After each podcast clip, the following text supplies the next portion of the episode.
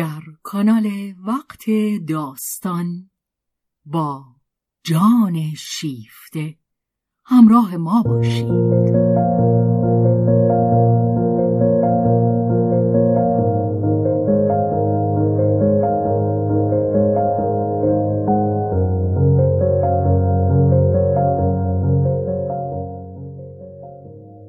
اثری از رومن رولان.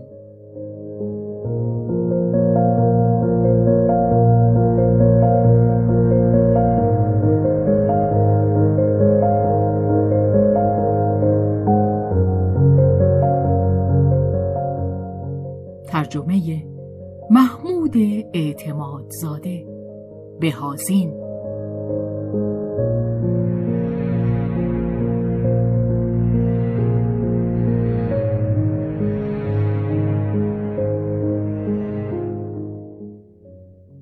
به روایت شهرزاد فتوحی.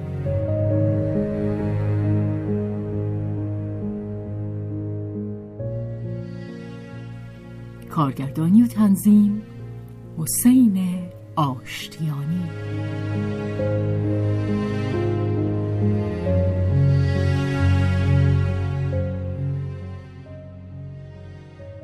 جلد چهارم.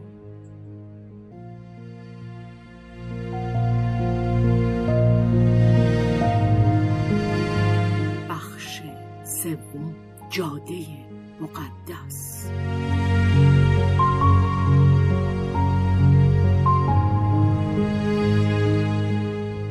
در رو باستان، جاده‌ای که از تپه پالاتین تا کاپیتول ادامه داشت و سرداران پیروزمند با سپاهیان خود در آن رژه می رفتند. سلوی آن روزها حال خوشی نداشت. دیر زمانی بود که چیزی در او می لنگید، ولی آن روز صبح دیگر از پا در آمده بود. خستگی مفرطی بر اندامهایش سنگینی می کرد. برخاستن برایش زحمت داشت. کجا بودن سپید دمان چالا که چون سیما به گذشتش، که همین که پلکایش باز می شد هوشش از خواب به در می جست و او همچنان که ملافه و پتو را به سوی پرت می کرد، ساقهای برهنش از بستر به در آمده، پاهای کوچک سفتش با انگشتان سر به هوا روی قالی بود. امروز او از خواب بر می خواست و سست و نفس بریده با تنی خیس از عرق لرزان می نشست، بی حتی اندک نیرویی که پیژاما به تن کند. برای آرایش خود ناگزیر از تلاش بزرگی بود. آن هم چندین بار دست به کار شد و رهاش کرد. سلوی نه چندان نیروی جسمی بلکه اراده کم داشت، زیرا هر یک از این حرکات که در گذشته خود به خود انجام می گرفت و هر یکی دیگری را به دنبال می آورد، بی آنکه او زحمت اندیشیدن به آن داشته باشد، امروز از او اراده‌ای دیگر طلب می کرد.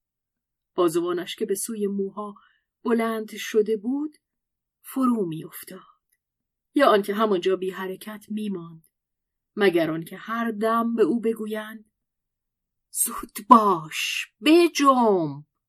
خسته کننده بود و بیدرنگ به کمترین تلاشی این تنگی نفس. سیلوی در آینه رنگ زرد خود را می دید و بر دندانهای شانه موهای در هم رفتهش را. واه، چقدر می ریخت. و شقیقه هایش موها سفید شده بود. سیلوی لبخندی از ترحم حقارت‌آمیز بر لب داشت. او حدت نیروی خود را در قضاوت سختی که درباره این ژنده‌پاره تن، این پارچه بی‌ارزش فرسوده داشت، باز می‌یافت. بی هیچ ملاحظه‌ای تار و پود وارفته آن را وارسی می‌کرد و هنگامی که دست بر شکم خود می‌کشید، دردی تند و تیز همچون کاردی که فرو رود در خود حس کرد. برهنه خم شد و روی لبه وان حمام نشست و همچنان دوتا شده با هر دو دست آن زخم را میفشرد. دردگویی فرو رفت، ناپدید شد، ولی سیلوی در همان حالت باقی مانده بود و تیر را در ژرفای پیکر خود دنبال میکرد. سرانجام قد راست کرد، دست خود را بر ران چپ خیش که اندکی در حوالی زانو باد کرده بود لغزاند. پوست بسیار سفید آن صاف و کشیده بود و همه ساق همچون سنگی سنگین بود. بیشک این خستگی از آنجا سرچشمه می گرفت. ولی در این دم اگر آن نیش سرگشتگی در او نبود، خستگی به چیزی شمرده نمی شد. سیلوی علت آن را نمی توانست بداند. هیچ دلیلی نداشت. روش کار همچنان بود که باید باشد. سیلوی پیر می شد. نیرومندیش، تندرستیش، زندگیش بر باد می رفت. و سیلوی می دانست برای چه. وقتی که ما علت را می دانیم و اگر فرسوده شده ایم به اراده خود، با افراد در کامجویی ها شده ایم، دیگر گله ای نداریم. به اندازه پول خود آش خورده ایم. سلوی بر سر آنچه به پولش میارزد چانه نمیزند، همچنان که در داد و ستد نمیگذارد که با او چانه بزند. او بهای هر چیز را به درستی میپردازد. پس این دل مردگی برای چیست؟ سلوی تمامی آن روز از خانه تکان نخورد. کسی جز او در آپارتمان نبود. برنادت و شوهرش از تعطیلات عید خمسین بهره جسته برای چندین روز با اتومبیل خود به بایون رفته بودند. شهر و بندری در جنوب باختری فرانسه نزدیک مرز اسپانیا. سلوی کرخ شده در برابر یک کشوی باز ایستاده بود و چیزهای درون آن را مرتب می‌کرد. نامه‌های قدیمی را از دست می‌انداخت و روی یک سطر به فکر فرو می‌رفت و خود را از یاد می‌برد. پیشانیش میان دو ابرو درد می‌کرد. این درد برایش همچون هم صحبتی بود. روز دراز خالی سپری شد. سلوی می‌بایست گاه گاه چرتی زده باشد. با دلنگرانی افسوس خورد که وقت چنین به سرعت گذشته است. دلش می‌خواست نگهش دارد. روزنامه‌های عصر را برایش آوردند. در رخت خواب خود بی‌شتاب آنها را باز کرد. چشمان بی تفاوتش از حوادث روز سرسری می‌گذشت. در آخرین اخبار روز پنج سطر کوتاه: یک فرانسوی در فلورانس در سوء قصدی از پا در آمد. سیلوی از این نخستین سطر فراتر نرفت. به گمانش که از این فراتر نرفته بود. دیگر هم روی آن درنگ نکرد. چراغ را خاموش کرد. چندان خسته بود که روزنامه را همچنان باز روی تخت گذاشت. خواب خندق اندیشه های بیشکل، یا شاید این بیشکلی چیزی جز فراموشی آنی اشکالی نیست که سطوحا ورنده و بی‌امان به دنبال هم می آیند.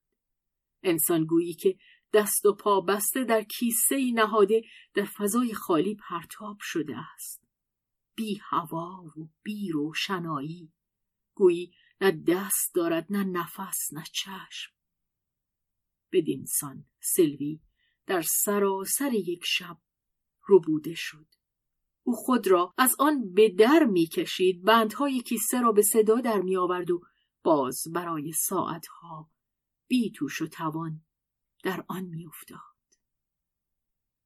وقتی که سرانجام موفق به فرار از آن شد، چراغ را روشن کرد و دید که نیمه شب هم نشده است. سلوی کمتر از یک ساعت خوابیده بود. دلهره‌ای تحمل ناپذیر در گلویش چنگ انداخته بود. کتابی برداشت و کوشید تا بخواند. نگاهش روی تخت به سوی روزنامه می رفت. آن را برداشت و بی آنکه آگاه باشد چه چیزی در آن می جوید، همان سطر درباره کشته شدن مرد فرانسوی در فلورانس را یافت و کمی دورتر خواند ریبیر و احساس کرد که دلش را نشکان گرفتند. آنگاه پی برد که این نام را میبایست در همان بار اول خوانده باشد و روزنامه به دست، در حالی که حرفها را یک یک هجی میکرد، همچنان ماند. آنجا درست نوشته شده بود ریبیر. ریبیر در زد و خورد با چند تن از پیراهن سیاهان بر ساحل آرنو کشته شد. سیلوی شانه ها را بالا انداخت، روزنامه را پرت کرد، چراغ را دوباره خاموش کرد و کوشید که بر اندیشه خود نیز تاریکی را چیره کند. چه چیزهایی توانسته بود تصور کند؟ احمق، چیز دیگه‌ای هست که از خودت در بیاری؟ آنجا درست یک حرف ب بود، ریبیر. سیلوی روی پشتی غلطید. هرچه باشد خاطرش از آن رو مطمئن بود که خواهرزاده و خواهرش در سوئیس بودند. خدا را شکر.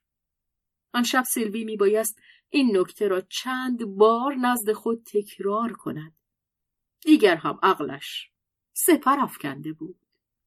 غریزه‌اش اما نه. و سیلوی نزد خود اعتراف نمی کرد که هر بار که صدای پایی را در پلکان می شنود نفسش بند می آید. صبح باز آمد بی آن که او خوابیده باشد، اما نفس بهتر می کشید. هیچ تلگرامی نرسیده بود. خبرهای بد همیشه تند می تازند. تلگرام نبود، یک کارت بود. خبر خوش داشت، اما پاره‌ای خبرهای خوش از بدترین خبرها وحشتناک‌ترند. بر روی تمبر مهر فلورانس زده بودند و این مارک بود که می نوشت. موجی از خون از برابر چشمان سیلوی گذشت. دیگر چیزی ندید و برای بار دوم درد مانند خنجر در شکمش فرو رفت. سیلوی درون مه دست و پا می زد، می خواست بخواند، ناچار شد صبر کند تا موج فرو بنشیند. دستهایش می لرزید. مارک چیز می نوشت. پس زنده بود. در چه تاریخی؟ پریروز. مارک شاد بود، مهربان و طنزگو بود. به لحنی خودمانی با دوست پیر خود شوخی می کرد. برایش کارت مصوری می فرستاد که پرده مریم در روشنایی شام اثر کریولی در موزه بررا بر آن چاپ شده بود. کریولی نقاش ونیزی هزار و چهارصد و سی و پنج تا هزار و چهارصد و نود و سه. زنی زیبا، شاداب و تندرست، خطوط چهره دقیق و نازک، اندکی خشک، لبها از سر تصمیم پیش آورده، پرشکوه و روستایی وار، زیر آسمانه آراسته به میوه‌ها بر تخت نشسته است و دست زیبای تناورش با انگشتانی دراز یک گلابی به فرزندش می‌دهد. و آن پسرک پاریسی می‌نوشت خودت را به جا میاری؟ و راست بود. مریم به او، به سیلوی روزگار گذشته شباهت داشت. پس مارک هنوز او را به آن شکل و شمایل میدید؟ و مارک میافزود و در پیرامون تخت تو همه پیروزی های تو، چه پرآبند همه این گلابی ها و آن شمع کوچک که در پای تو ایستاده است. منم. نازنین پسرک فضول همچو چیزی را برایش روی یک کارت سرگشاده می نوشت و مارک باز می گفت نه به تو بر نخورد، ببخش، من دیوانم، این آفتاب زرین مستم می کند و نیز هر آنچه می بینم، این سنگهای کهنسال این گلهای جوان، این دختران زیبای روزگاران گذشته و امروز. آخ چه زیباست، زندگی چه خوش است.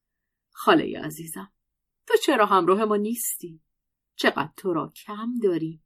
وقتی که من تو را در این پرده نقاشی دیدم چیزی نمانده بود که مریم را ببوسم، ولی من این را به آسیا نگفتم. حالا زنخدانت را برای بوسه پیش بیار. آری پسرک دیوانه، میبایست یک پیمانه بیشترک آفتاب نوشیده باشد. چه جوان بود. به شنیدن سخنان او چقدر سیلوی خود را جوان می‌یافت. سیلوی خنده کنان چانه اش را پیش آورد و بر سطرهای روی کارت بوسه زد. پس از آن از نو سایه بود و دلخوره بود. سیلوی روز و ساعت فرستادن کارت را با زمان وقوع آن حادثه سنجید. نه، ممکن نیست. خود فکرش جنایت است. آخه از دیروز صبح تا کنون آیا بیست بار خبرش به من نمی رسید؟ پیرزن دیوونه. ولی یک دقیقه پس از آن سیلوی از رخت خواب بیرون آمده بود و شتاب زده با انگشتان تبدار خود که برای نخستین بار در بستن دگمه ها و سنجاق ها به اشتباه می رفت لباس می پوشید و بی آنکه مجال نوشیدن قهوه به خود دهد و این از مراسم پس از برخاستنش بود بیرون رفت و آن کارت فلورانس را در سینه اش و بر پوست تنش جا داده بود. راستی دیوانه بود، زیرا با همه وخامت وضع پاهای باد کردهش در زمینه بیماری ها سیلوی خبره بود و میدانست که این از کجا آب میخورد. خواست پیاده تا فراز تپه مونمارته برود و آنجا در کلیسای بزرگ دعا کند. کلیسای ساکره کور بر فراز تپه مونمارته در پاریس نظر کرده بود. دندانها به هم فشرده در حالی که این گلوله را که به پا بسته داشت به دنبال می کشید و در پایان کار برای رفتن از یک پله به پله دیگر پای خود را با دو دست می گرفت و بالا می برد. از آن دویست و بیست و پنج پله بالا رفت و اگر از آن نمی ترسید که دیگر نتواند از جا برخیزد حتی به سر زانوان از پلکان بالا می رفت. کوفته و مانده به مقصد رسید. در برابر پیکره مریم عذرا خود را بر یک صندلی کوتاه دعا انداخت. دعا کرد. دعا کرد. ولی موفق نمی شد که دعاهای خود را به پایان برساند. رشته‌اش را پاره می کرد. جمله تأییدی یک نواخت و پایفشار و آمرانه‌ای در میان دعا از دهانش بیرون می آمد. او زنده است، زنده است، زنده است. میخواهم که زنده باشد.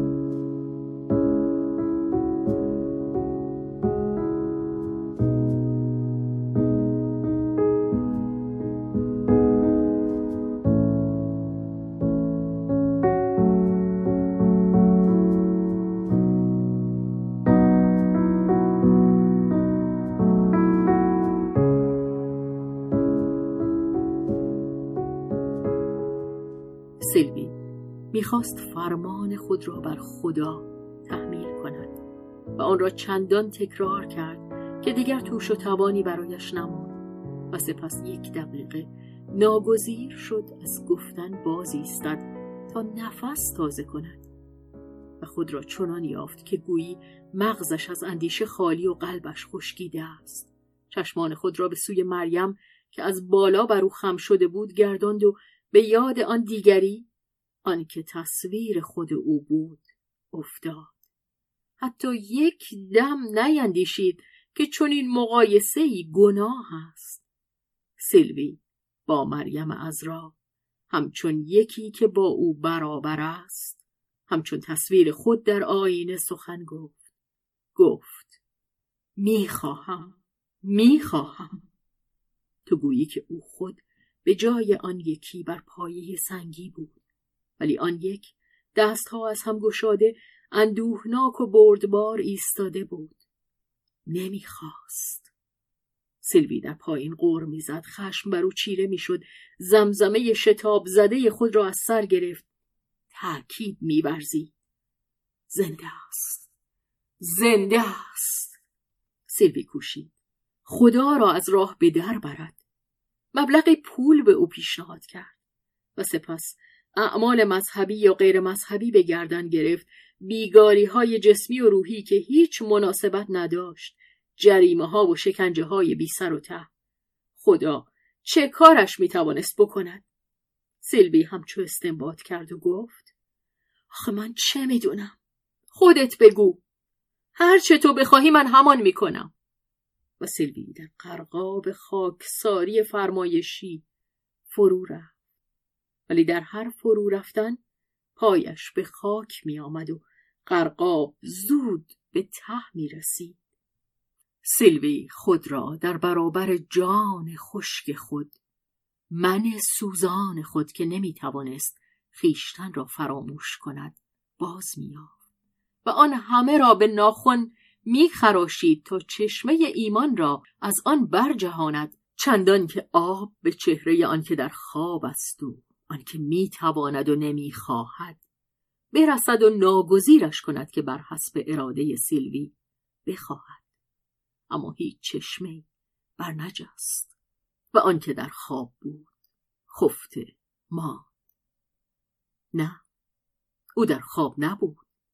سیلوی حس کرد که از خلال پلک‌های خیش در کمین اوست و ناگهان ضربتی چون رعد به او رسید.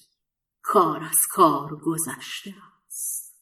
نه به دست او، به دست آن سنگ شده، آن ناتوان، آن گنگ.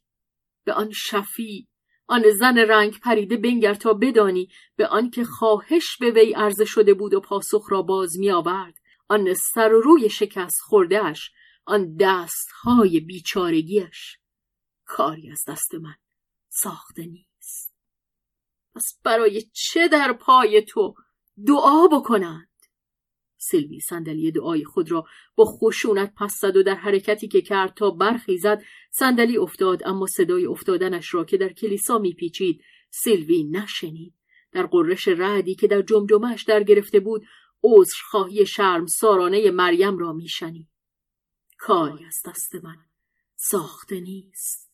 سرنوشت همین بود. و تو باز میگویی که خدایی؟ دروغگو، دروغگو، سگ سرنوشت، سگ. سیلوی بلند میگفت. خوشبختانه مؤمنان در پیرامونش کم بودند. فقط قرولندی از او به گوش می رسید که چیزی از آن تمیز داده نمی شد. خدمتکار کلیسا که صدای افتادن صندلی او را از دور بدانجا کشانده بود فرا رسید و زنی خشمگین را دید که بیرون می رفت و سر راه خود صندلی ها را هل می داد و وحشگون می کرد.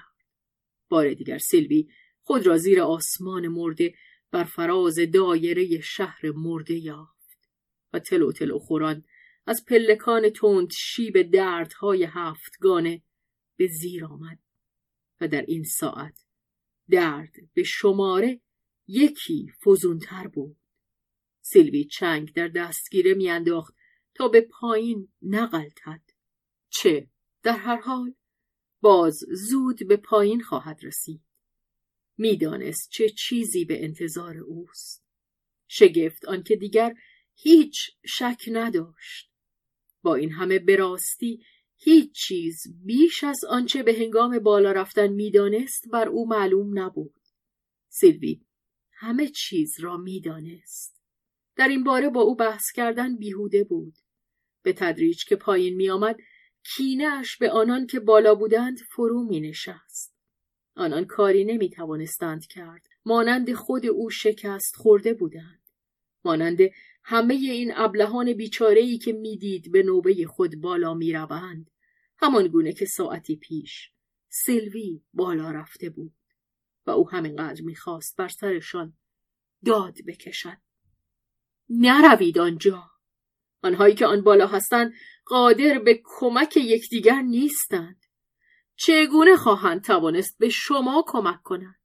خودتان خوب می‌بینید که پسر آن زن هم پسر همان که آن بالاست، مرده است. ولی به تدریج که سیلوی پایین می آمد، همراه خشمش آخرین باقی مانده نیروهایش فروکش می کرد. خود را می کشید. با زحمتی که به گفت در نمی آید به خانه رسید. با همه غرور لجاجت آمیز خود که هرگز از دیگران کمک نخواهد، ناچار شد به زن سرایدار که دم در پرسه میزد بگوید: خانم بوارو، میخواید کمکم کنید که بالا برم؟ سیلوی هیچ چیز از آنچه آن زن ساده دل میگفت نشنید، ولی در پاگرد طبقه دوم چشمش به ژورژ افتاد که به انتظار او بود. سیلوی یقین داشت. ژورژ سیاه پوشیده بود و میگریست. سیلوی گریه نکرد. گفت: تویی ژورژ؟ سپس خانم بوارو را که بدش نمی آمد آنجا بماند پی کار خود فرستاد. گفت: صبر کن، کلیدهایم را پیدا کنم. در را باز کرد. به درون رفت. باز در را بست. و هنگامی که هر دوشان در اتاق او تنها ماندند، ژورژ که دیگر نمی توانست حقحق گریهش را نگه دارد، دستها را پیش آورده بریده بریده می گفت: سیلوی، سیلوی. سیلوی به او گفت: بله، بله، می دانم. و رنگ پریده، بی توش و توان، چشمها بسته، نیم مرده، خود را روی نیمکت انداخت. آنگاه گفت: حالا بگو. ژورژ در سوئیس تلگرافی از آنت دریافت کرده بود که به او مأموریت میداد تا سیلوی را برای خبر واقعه آماده کند. دختر همراه بچه با قطار شب به پاریس بازگشته بود. همینقدر رسیده نرسیده شتابان به خانه سیلوی رفت، ولی از آنکه سیلوی را آماده می‌یافت به حیرت افتاد. سیلوی هیچ یکه نخورد، فریاد بر نداشت، اشک نریخت. و ژورژ فقط پس از آنکه همه اندوه جوان و پرصدای خود را بیرون ریخت و سبک شد، متوجه رنگ پریدگی زن که چشمها را بسته بود شد و به وحشت افتاد. دستهای سرد او را گرفت، بر پیشانیش دست کشید، قلبش را لمس کرد، او را در بازوان خود فشرد. سیلوی همچنان چیزی نمی گفت، ولی چشمها را باز کرد. این ژورژ نبود که او می نگریست.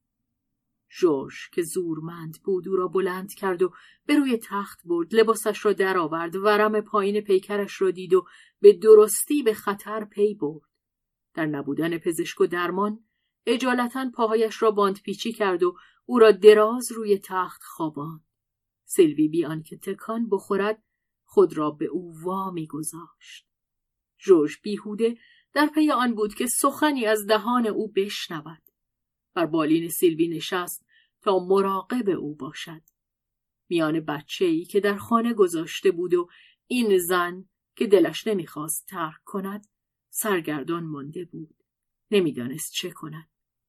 سیلوی به سرگشتگی او پی برد.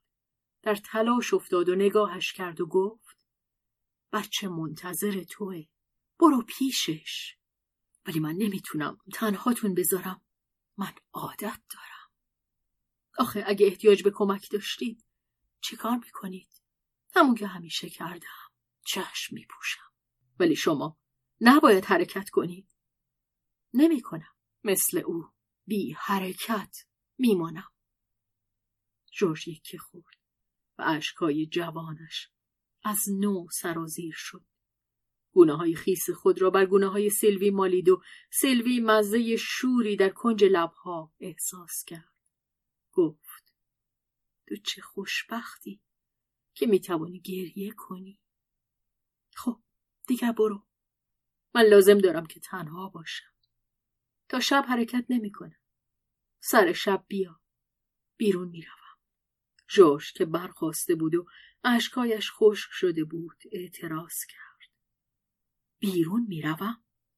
جورج گفت نه. من اش کرد برا شفت. من بیرون می روم. جورج گفته بود که آنت خبر بازگشت خود را برای شب داده است و سیلوی بیدرنگ مصمم شده بود که برود و در ایستگاه راه آهن منتظرش باشد. بس فایده ای نداشت. آخه براتون خطر مرگ در بر داره. داشته باشه. جورج اعتراض میکرد. سیلوی گفت بسه. تو میای و به من کمک میکنی یا اون که خودم تنها میرم. جورج خاموش شد و بیرون رفت. سیلوی روی تخت دراز کشیده تنها ماند و سراسر بعد از ظهر حتی یک حرکت نکرد. پیکرش مرده بود. اندیشه‌اش درون قطار بود که این دم غرش کنان از میان خاک سوئیس و فرانسه باز می آمد. همگی وجودش با آنت بود. محبت دیرین دو خواهر آنان را به سوی یکدیگر رانده بود و این برای هر دوشان انصراف سلامت بخشی از اندوهشان بود. هر کدامشان می اندیشید بیچاره زن. آنت من که نیستم. از دریافت خبر به چه حالی خواهد افتاد؟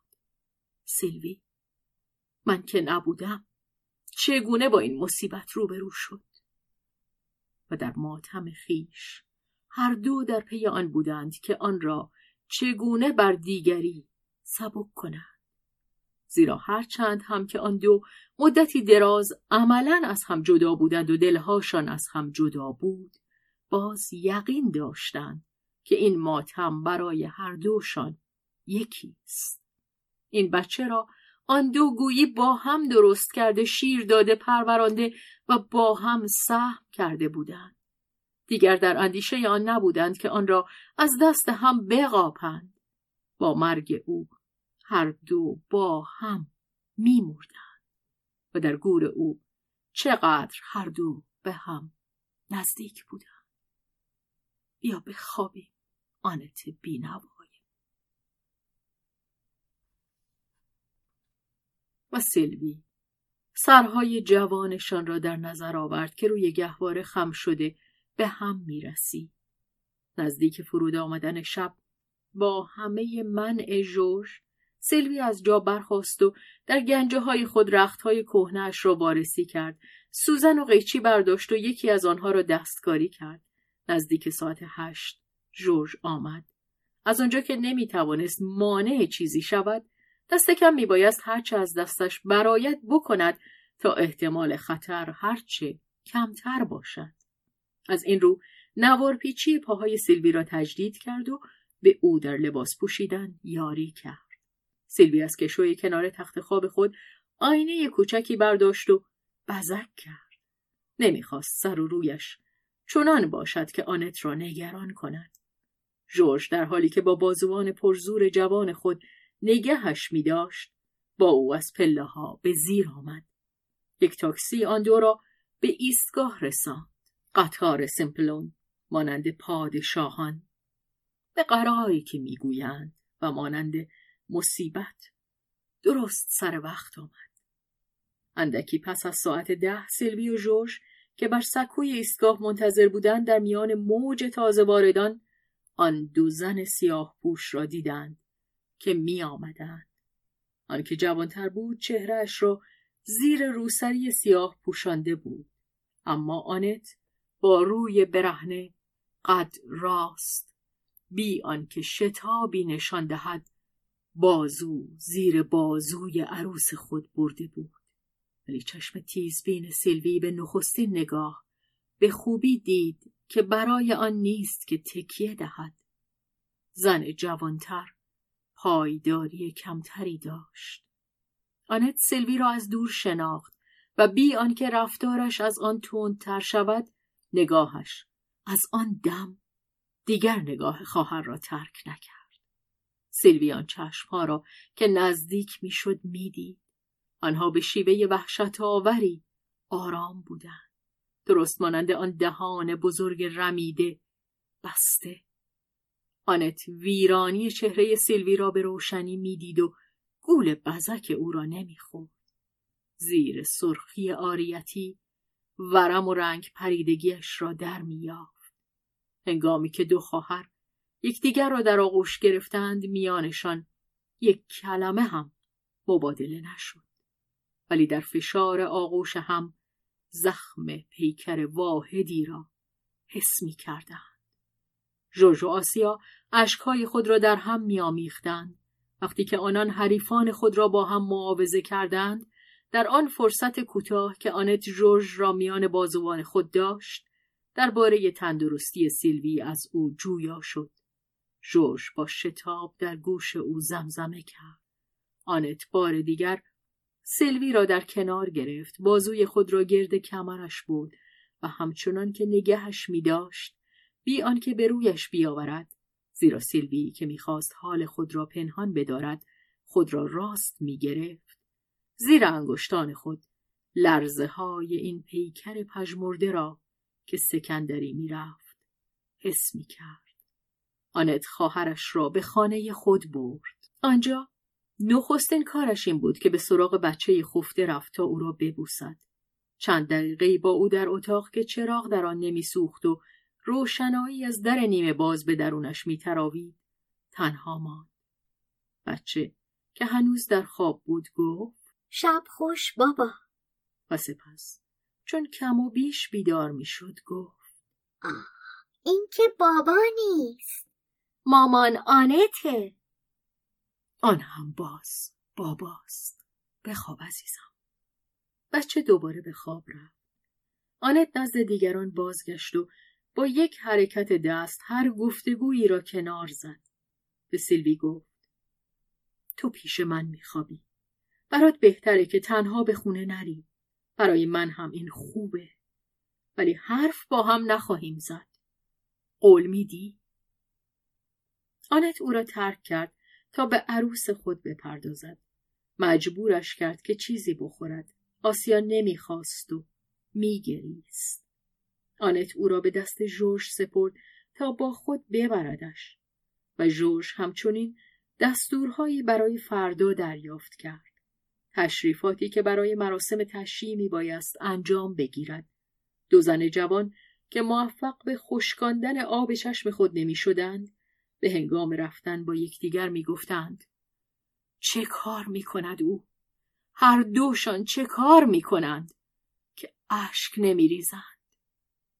و آنان تقریباً از آن در خشم بودند، ولی همچنان از آن وحشت میکردند.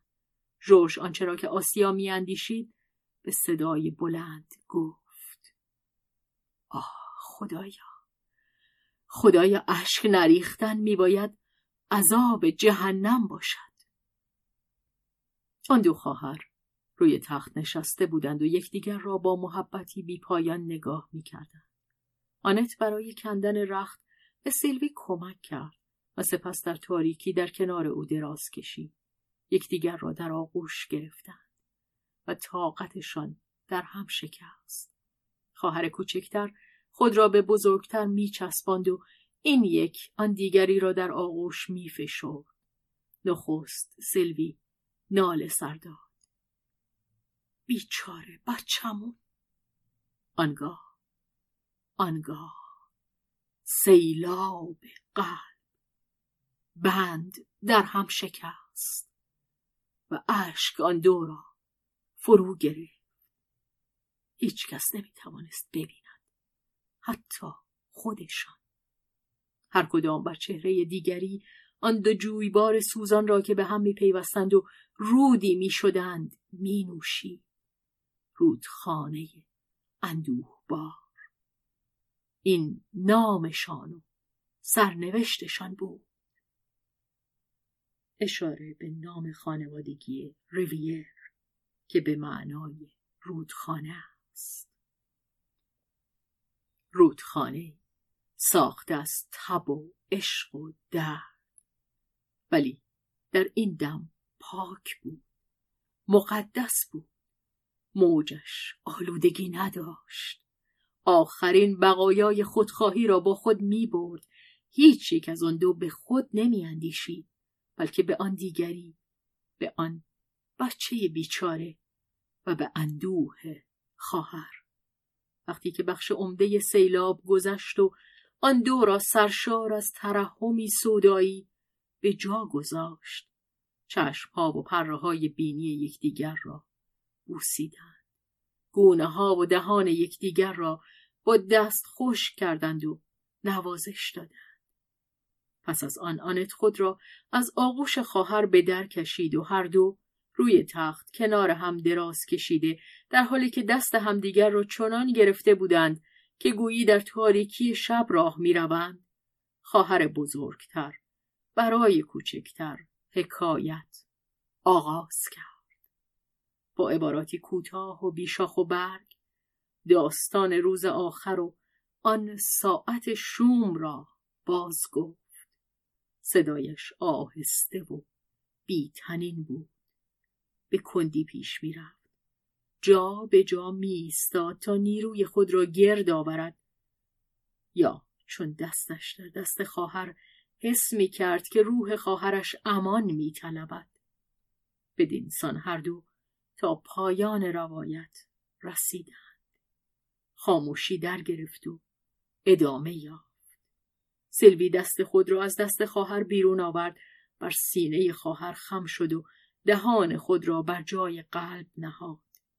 خشم صبحگاهیش فراموش شده بود. تکه پاره های سخنان مذهبی از خاطرش سر برمی آورد. مادر دردمند ایستاده بود. آنت بی حرکت او را به حال خود می گذاشت. آری، او دردمند در دل شب ایستاده بود. مادربار سر خواهر خود را نوازش داد. سپس گفت: حالا استراحت کنیم. فردا روز پرکاری خواهیم داشت. به یکدیگر پشت کرده به هم تکیه دادند. جریان یکسانی در هر دوشان روان بود. نه این و نه آن. هیچ یک نخوابیدند.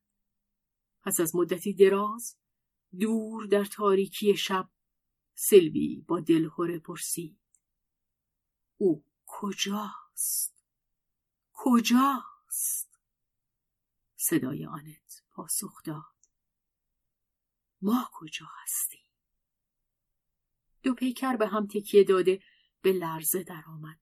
پس از یک دقیقه بود یا یک ساعت سیلوی باز گفت: نمیفهمم نمیفهمم آنت بی آنکه چیزی بگوید شانه های خود را بر شانه های خواهر فشار داد. سیلوی مانند بچه‌ای که می ترسد پرسید: زندگی چیست؟ مرگ چیست؟ آنت گفت: هر دو یکیست. آنت به اتفاق آسیا تصمیم گرفته بود که مارک نه در پاریس بلکه در گورستان روستای کوچکی نزدیک ایوت به خاک سپرده خواهد شد. همانجا که زن و شوهر جوان پس از بازگشت از آوارگی‌های خود به کانون خانوادگی روزهای مقدسی را در آن گذرانده بودند. روزهای بس اندک، کمتر از هشت روز. آخر نمی‌توانستند به خود اجازه تعطیلات بدهند، ولی بیرون از گردش زمان. مارک چون این آرزویی را در حضور آسیا و در حضور مادر خود بر زبان آورده بود، بی آنکه چندان به تحقق آن بیاندیشد. ولی آنت و آسیا با هم توافق کردند که این آخرین رضایت خاطر را برای نازنینشان فراهم کنند و این رضایتی بود که برای خودشان فراهم می‌کردند. کار بی تشریفات فراوان سر نگرفت، ولی ژورژ که از این تصمیم خبر یافته بود به اتفاق پدرش به سرعت آنچه میبایست انجام دادند. آنت و ژورژ رفتند و نعش را از انبار راه آهن تحویل گرفتند و آن را به مقصد نهاییش گسیل کردند. ولی برای همراهی نش آنت تنها بود. آنت آن روز صبح خواهر خود را به دقت وارسی کرده تصمیم گرفته بود که سیلوی دیگر تا زمانی که حالش بهبود نیابد از بستر بیرون نخواهد آمد. سیلوی خواسته بود سرکشی کند ولی بیش از اراده خواهر آن محبتی که سیلوی در او می‌خواند و خواهش مصرانه‌ای که چشمانش نشان می‌داد او را بر آن داشت که سر فرو دارد. نه، در چنین ساعاتی سیلوی حق نداشت چیزی را از او دریغ دارد یا که زندگی خود را هنگامی که زندگیش هنوز می‌توانست چنان که خود می‌دید در دیده خواهر بزرگ ارزشی داشته باشد به خطر اندازد. سیلوی اندیشید: من نمیخوام بمیرم. او به من احتیاج دارد. و اما آسیا آن شب او تب شدیدی داشت و پزشکی که بر بالین او فراخوانده بودند هنوز نظری نداده بود. همینقدر هر گونه خستگی را منع میکرد.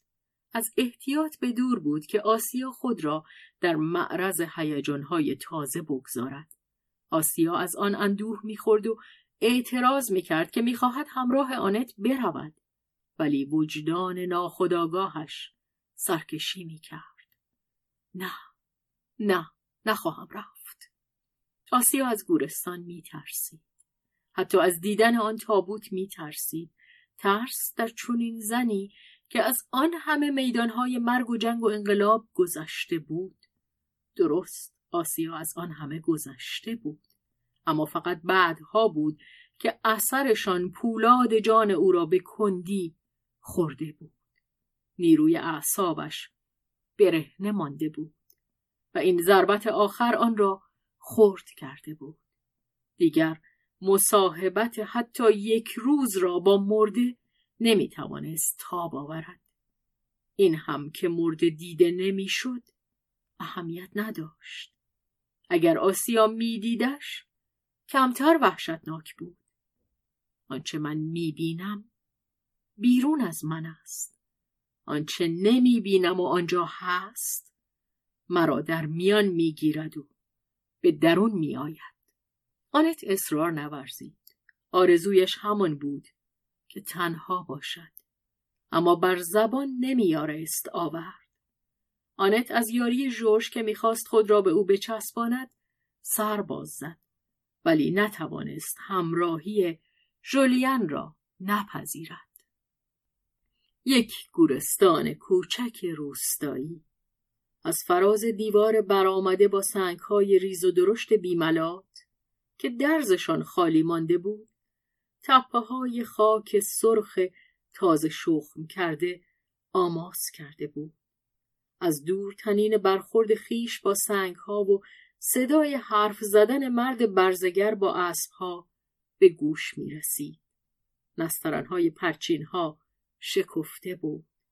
هوای نیمه گرم پاک به دهانی جوان می‌مانست و باقی همه خاموشی بود که در آن خاک خشک بر روی تابوت فرو می‌ریخت. آنت خم شده آنجا بود و گوش فرا می‌داد و همه چیز را تا پایان دید. به پسرش می‌گفت: من اینجا هستم، بخواب. چنان می‌پنداشت که در کنار تخت خواب پتوی بچه خود را زیر توشک جا می‌دهد. آنگاه از ژولین خواست که برود. خود تنها ماند و بر لب گور نشسته بعد از ظهر را آنجا گذراند. با خود میگفت: پسرم، پسرم، همکنون تو چه دوری از من پیش افتاده ای. آیا خواهم توانست به تو برسم؟ زیرا در نوعی کشف و شهود مرده را میدید که مانند زنده ها با قدم های بلند دور میشد و چشمانش از فراز دیوار گورستان قامت مردانه ای را که از میان کشتزارها می رفت دنبال می کرد. مرد از تپه‌ای بالا می رفت و هنگامی که بر تارک آن رسید قامتش کاستن گرفت و در آن سوی تپه فرو رفت. آنت دستها را به سوی او دراز کرد. بمان تا من بیایم. تصویر در زمین غرق شد. آنت لرزان از جا برخاسته بود، ولی نگاهش بر چاله گور فرود آمد و آرامش به اندامهایش بازگشت. آنت دوباره نشست. پسرش آنجا بود.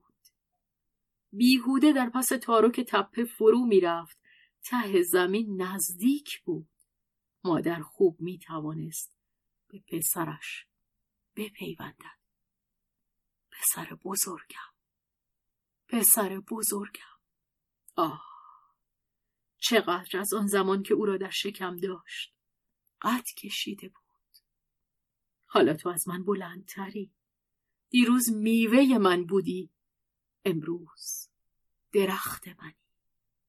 و آنت در بیرون گورستان بر پیچ جاده سربالایی درخت زیبای آلشی را با شاخه‌های گسترده همچون بال مرغان نگاه می‌کرد. در پای آن نزدیک یک صلیب پیرزنی که سبدی به پشت داشت ایستاده بود تا نفسی تازه کند. آنت به مهربانی تکرار کرد: پسر بزرگم، زیر بالم رو بگیر. بس که من ناتوانم، بس که قصه دارم. میدانم میدانم نباید چنین باشم. تو منعم میکنی. بله پسر دلاور من، حالا من باید شایسته ی تو باشم و خواهم بود اگر تو با من باشی. ترکم نکن.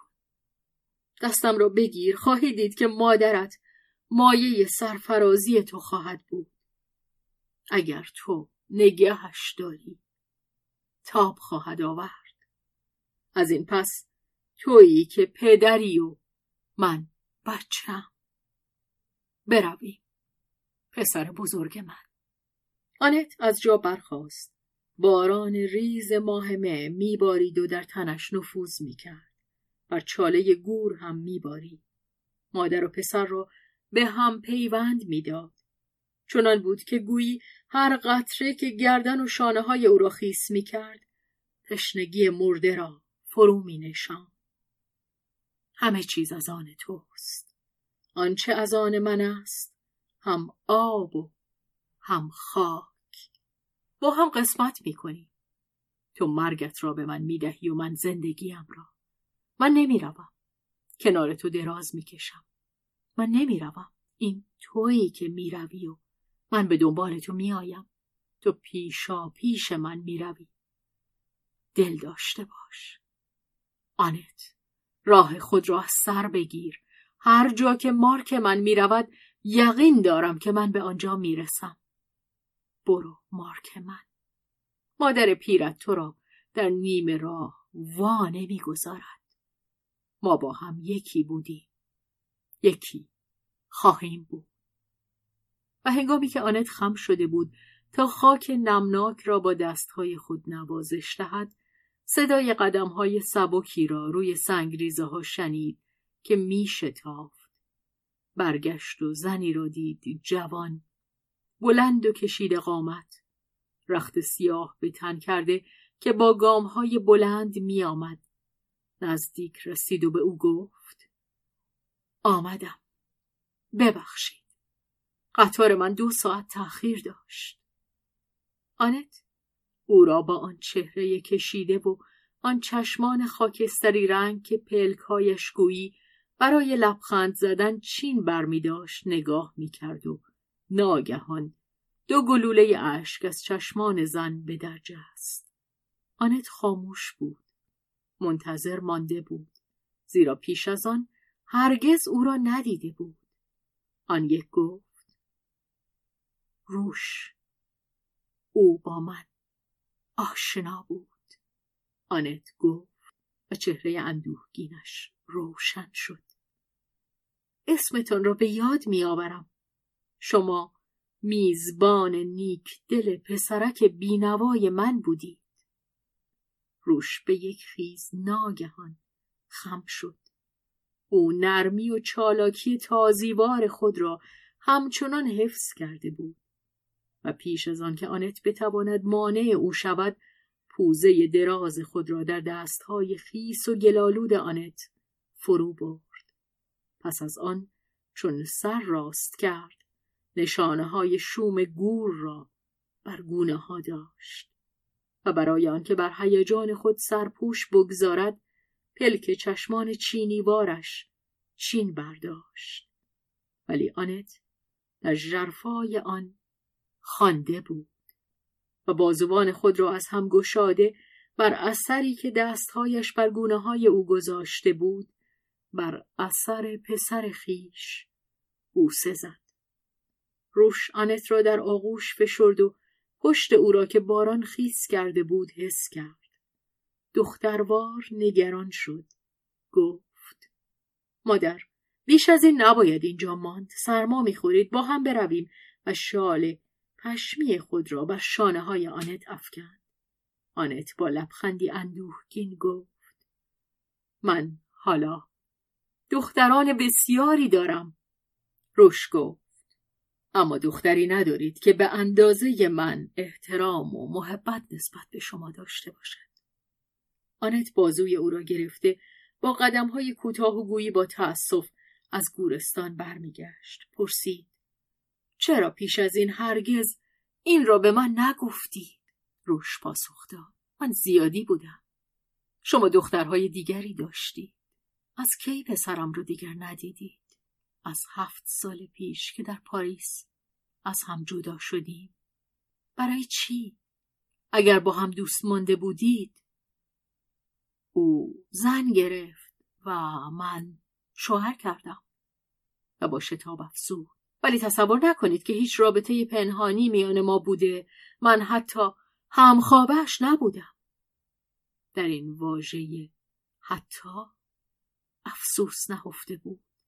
گوش آنت آن را دریافت و روش که این واژه از دهانش به در جسته بود، خواست آن را پس بگیرد. دلم نمیخواهد که شما همچو تصوری بکنید. آنت همچنان که راه میرفت نگاهش کرد. اگر هم تصور بکنم مگه چی میشود؟ روش سرخ شد.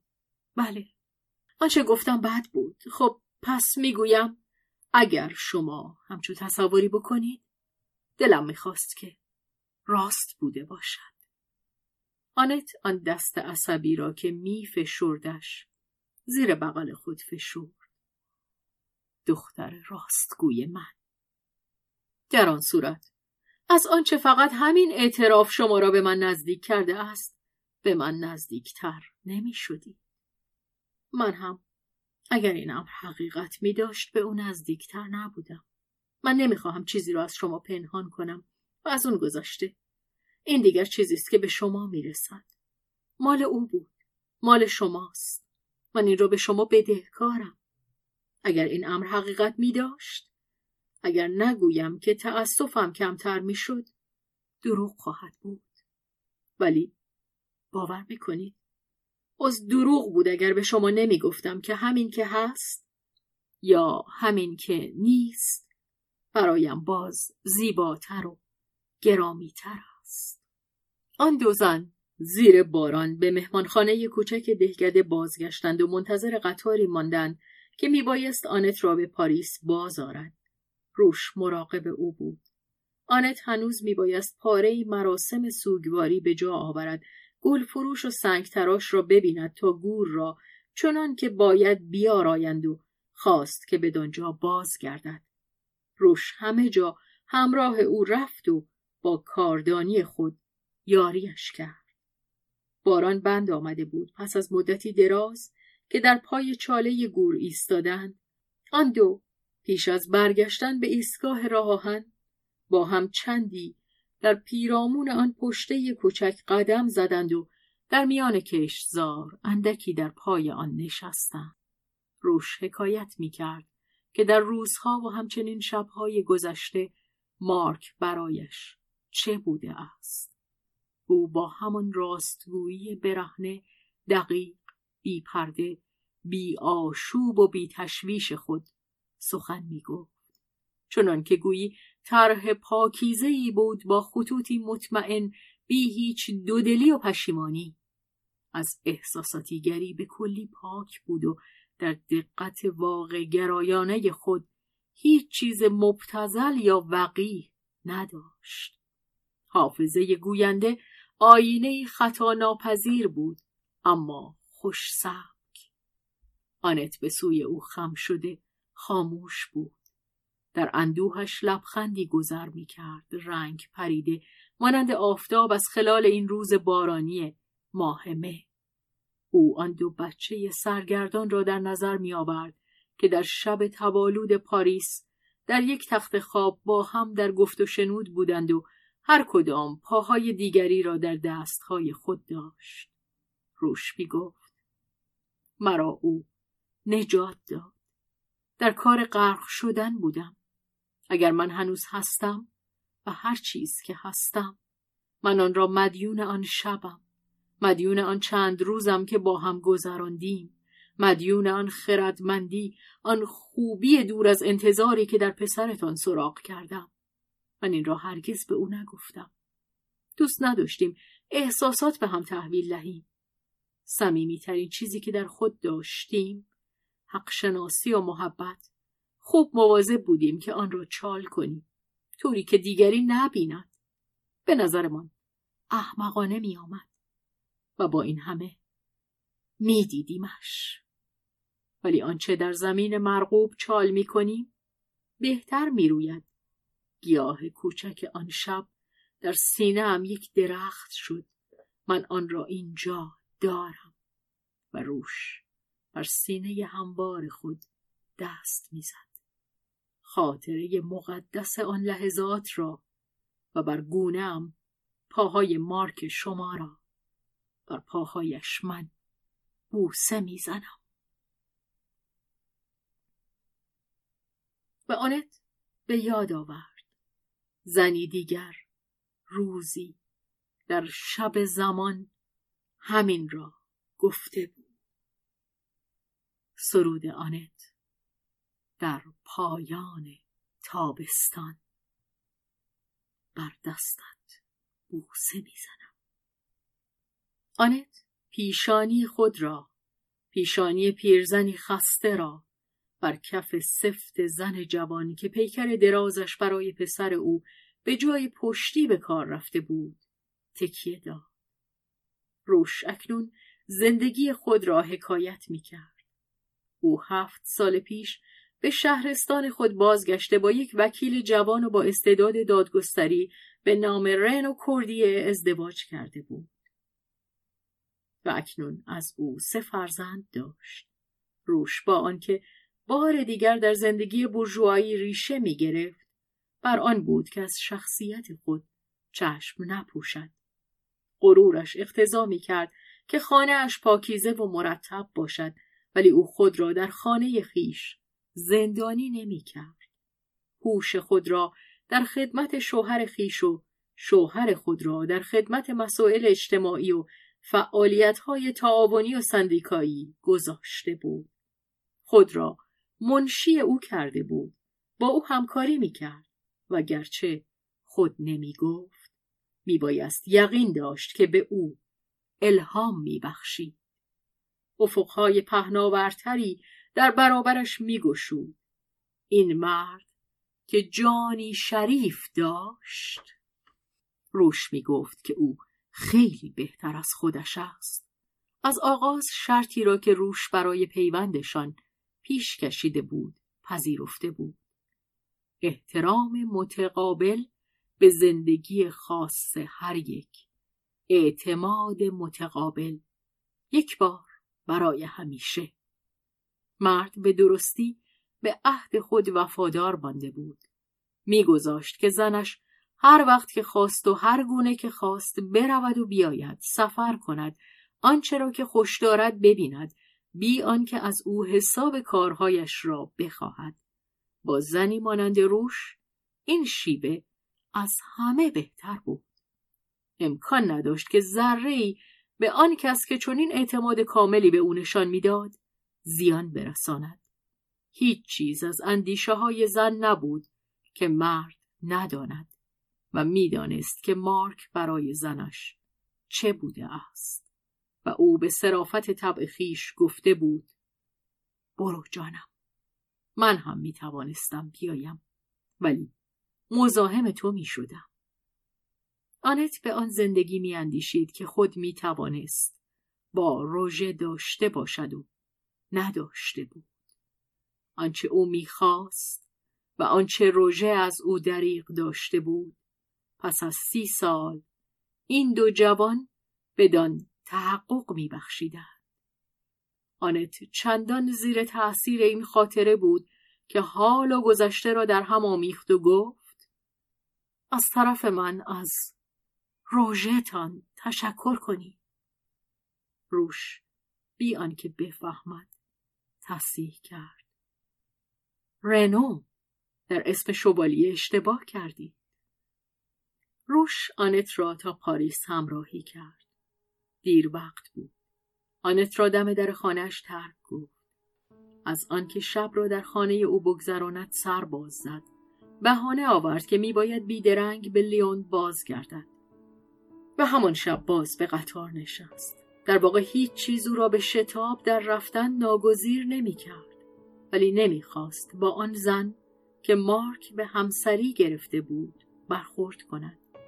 زن هرقدر هم که بداند حقی ندارد و مدعی باشد که حسود نیست، باز هرگز به رغبت با زن یا معشوق کسی که از او در بستر خود پذیرایی کرده است دوست نخواهد بود. روش از لیون نامه‌ای برای آنت نوشت و این مکاتبه با وفاداری ادامه یافت. ولی آنت برای آنکه دوباره ببیندش ناچار شد که در خانه‌اش به سراغ او برود.